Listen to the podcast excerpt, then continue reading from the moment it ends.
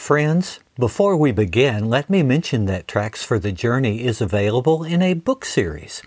I've revised and expanded each podcast as an essay for you to enjoy. Search on Amazon with my name and the Tracks for the Journey title. There you'll find volumes 1, 2, or 3 available in paperback or Kindle edition. Or you can go to my website for a direct link to find these and other resources. Thanks for listening today.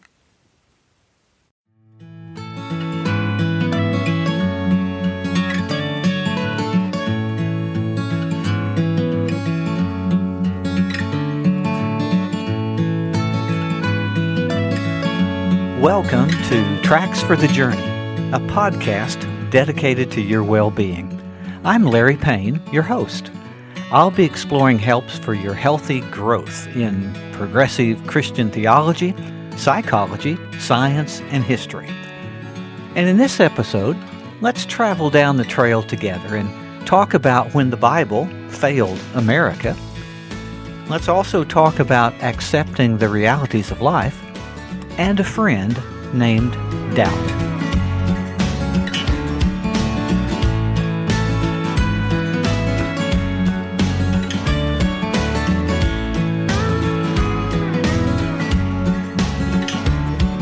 The first segment in our episode today is a combination of Backtracks, which deals with religious history, and Soul Prints, which covers theology. It's titled When the Bible Failed America. And to get into this subject, I want us to travel back 175 years ago. At that time, Americans were devoted to the Bible. The vast majority of citizens in the 33 states of the Union were Protestant steeped in the authority of the Bible to guide the affairs of life. Churches and religious societies touched every community, amazing foreigners with their pervasive devotion. But there was a dark and ominous problem that also touched every community and every lawmaker across the nation in those years slavery. Specifically, slavery and what the Bible taught. In fact, the Bible was failing America in 1860. What was the problem?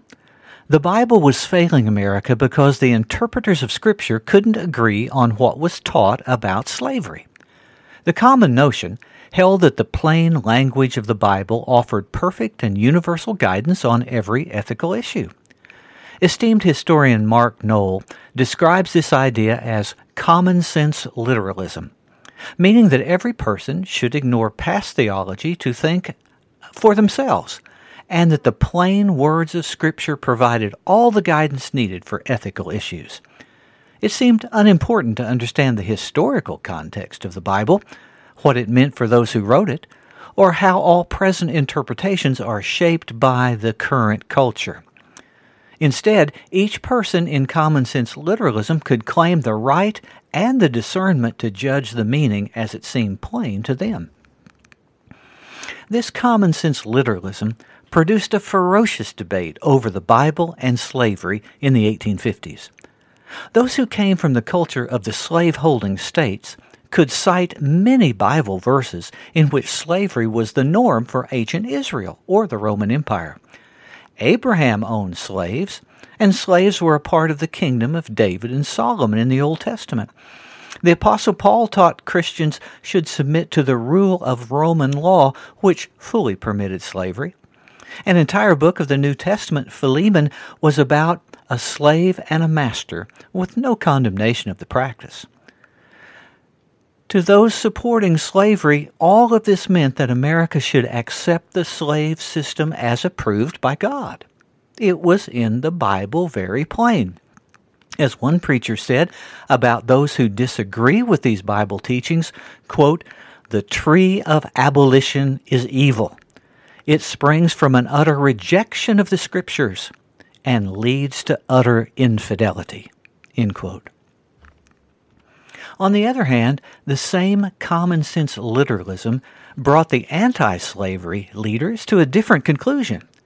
They said the Bible's greater message was freedom from oppression, justice for all people, love towards all neighbors, and the dismantling of racial distinctions. Moses had demanded that Pharaoh free the Hebrews, while Paul in the New Testament preached the church brought all Christians, all persons, together in equality. Wise people should recognize the difference between the mere record of slavery in the ancient world and approval of it by a just and loving God, was the argument of the abolitionists.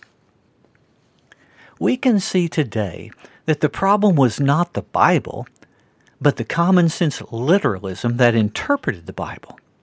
It wasn't the Bible that was failing America, it was the interpreters who were failing. The intractable debate over slavery exposed the fallacy of ignoring the contexts of Scripture and making sacred the culture of the ancient world, ignoring research and the studies of theology. Even deeper was the error of believing the Bible offered unvarnished ethical wisdom for all situations or cultures rather than being a treasure of wisdom to be transmitted into a changing world. These errors are being repeated today, I'm afraid, in the divergent debate over sexuality, feminism, and race.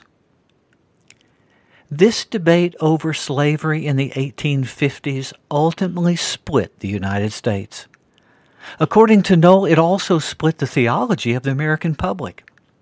In his words, quote, the crisis signaled by the antithetical interpretations of Scripture centered on the adequacy of the Bible itself, calling into question the reputation of the Bible as an omnicompetent, infallible authority for life now and forever. The Civil War over Scripture did as much damage to American theology as the shooting war did to the body politic. End quote. Today, let's be wiser as we open the pages of Scripture. As we seek answers to the modern world, let's, instead of doing what was done decades ago, follow the context of Scripture, looking to the enduring theological truth and not the culture of the time. Let's use research and let's use the wisest studies of theology. We have the possibility of not repeating the errors of the past.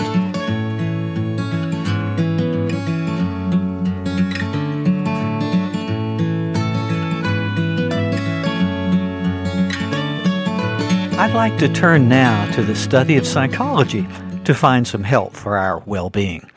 The Psychopaths segment casts some light on the need to live in synchronization with the realities of our circumstances and emotions. We call this acceptance. Many people today feel like life is sort of like a fight. They battle thoughts that aren't healthy, behaviors that bring trouble, and even other people.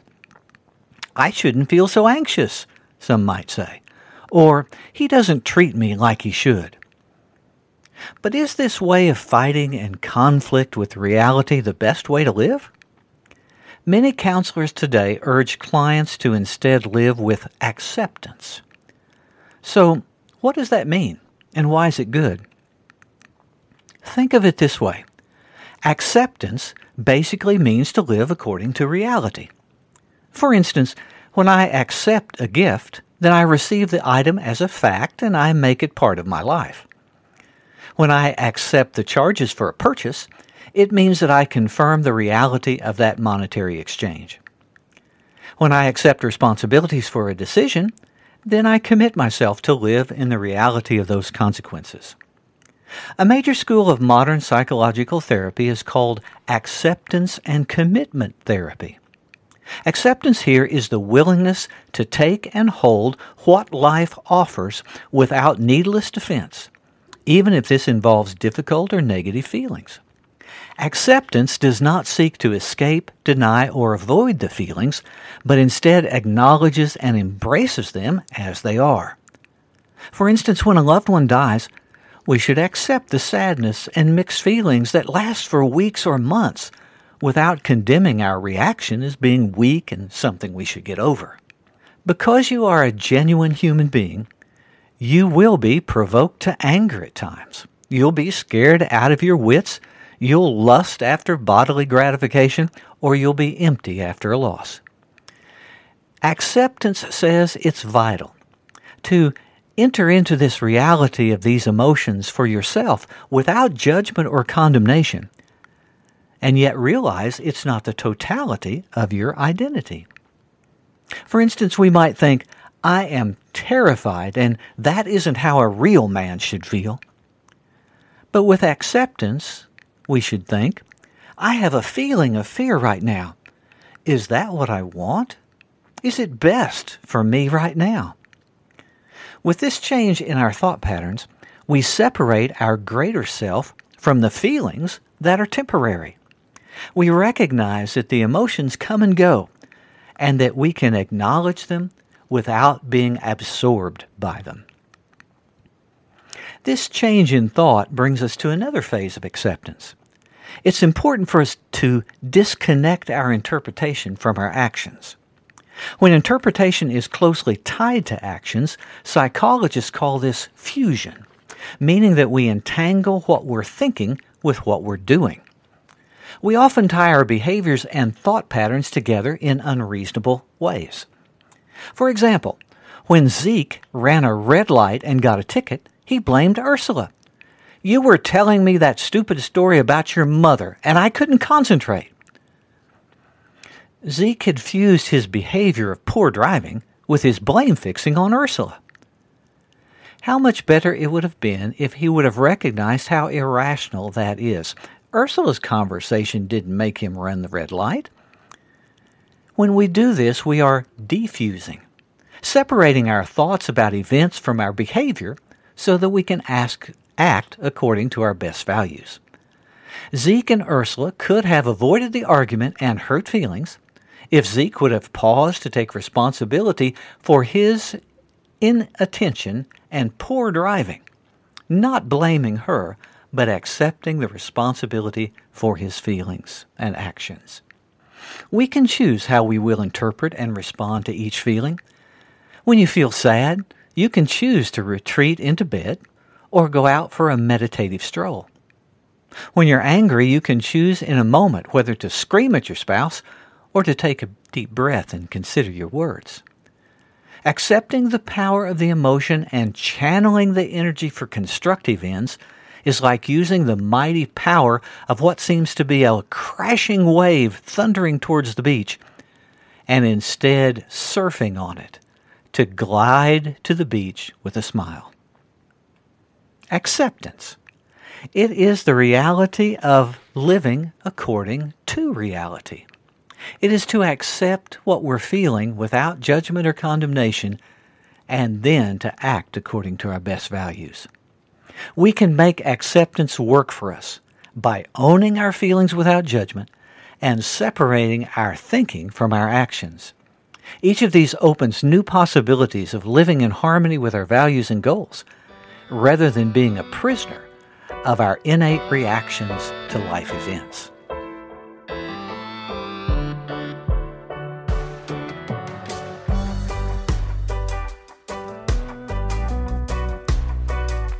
Friends and fellow explorers, let me take a moment in this episode today to remind you that there is a Kindle ebook which contains the episodes from 2020 of this Tracks for the Journey podcast. I put together these 16 essays so that you could have a comprehensive look at all the subjects that were covered in 2020. These insights cover things like love, God, and you, dare to diary, acceptance in the serenity prayer, the matter of black lives, your Bible and your health, Lessen the Stressin', that was one of the most popular episodes, and a special COVID message and essay. All of that is available on the Amazon Kindle store. And you can download it for a very inexpensive price and enjoy reading through the essays that we covered in 2020. You can also find it by going to my website, tracksforthejourney.com, and there you can find a link to automatically check into Amazon and get your copy. I hope you'll enjoy it because some of these subjects are still very much alive today.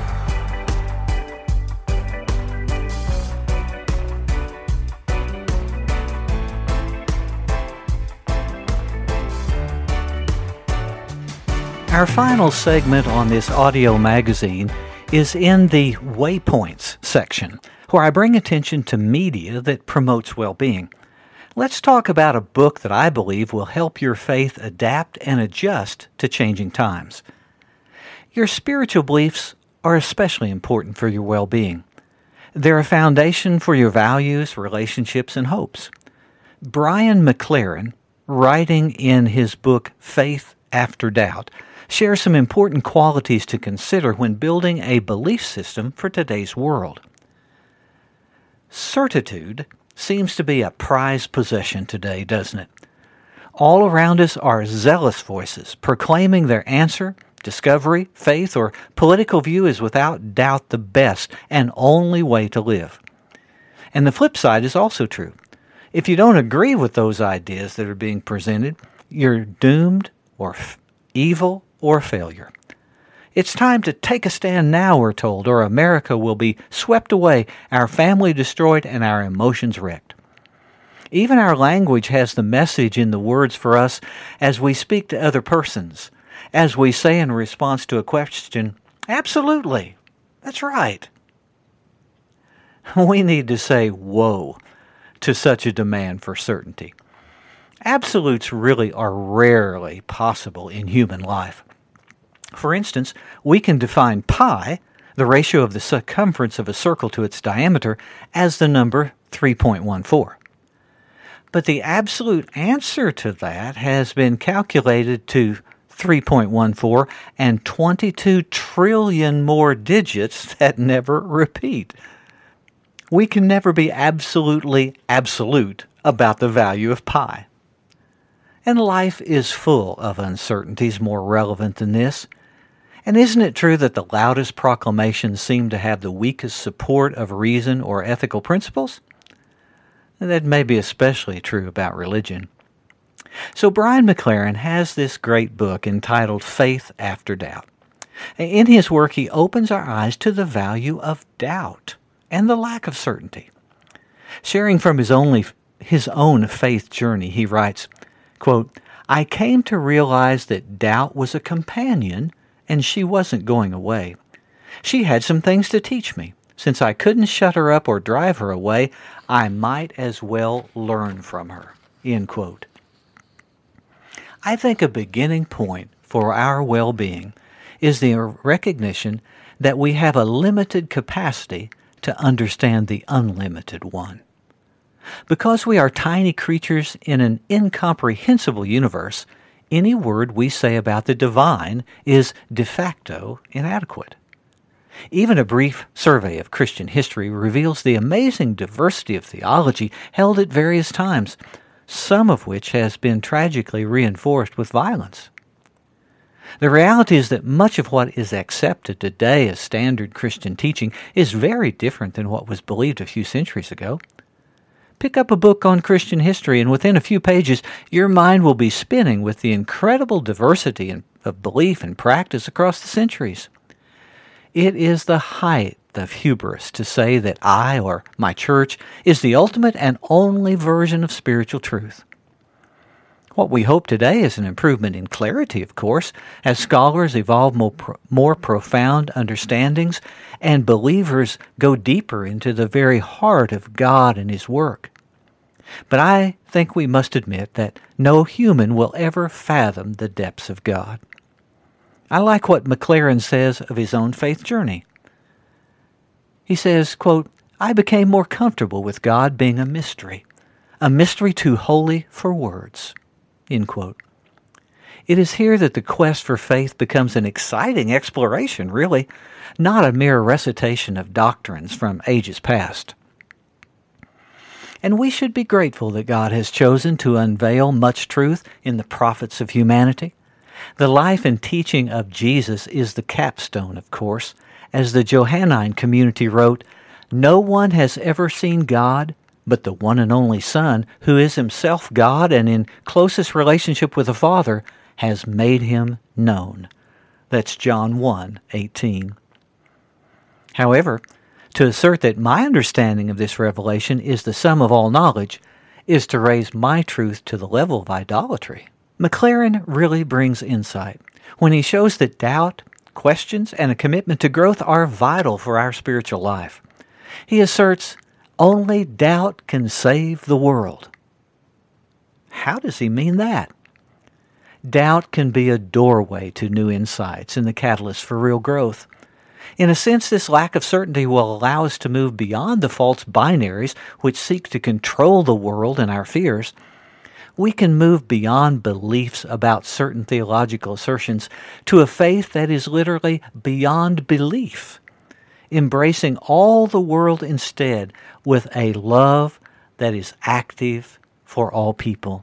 McLaren writes again, quote, Jesus doesn't teach a set of beliefs to be memorized and recited. Instead, he teaches a way of life that culminates in a call to revolutionary love. End quote. The bottom line for the well being of believers today is a spirit of humility about our declaration of faith and practice. Unless we hold beliefs with love for others, they're worthless. Again, quoting McLaren as he studied and wrestled with his faith, it became clear to me one message was emerging in the Bible as clear as it was revolutionary. The only thing that matters is faith expressing itself in love. I think you'll enjoy Faith After Doubt by Brian McLaren. I'll put a link to it in the show notes, and I hope that you can enjoy it as much as I have.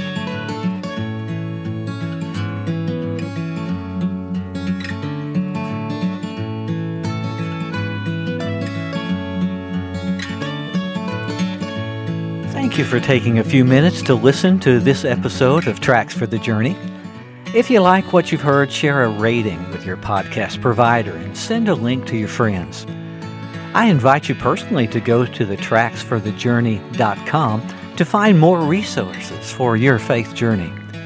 You can also join the community on Facebook or email me care of trackspodcast at outlook.com. Tracks for the Journey is produced at the Bright Star Studio and hosted by buzzsprout.com. All rights reserved. Music is provided through Epidemic Music. Thanks for joining me, and may your journey be to well being.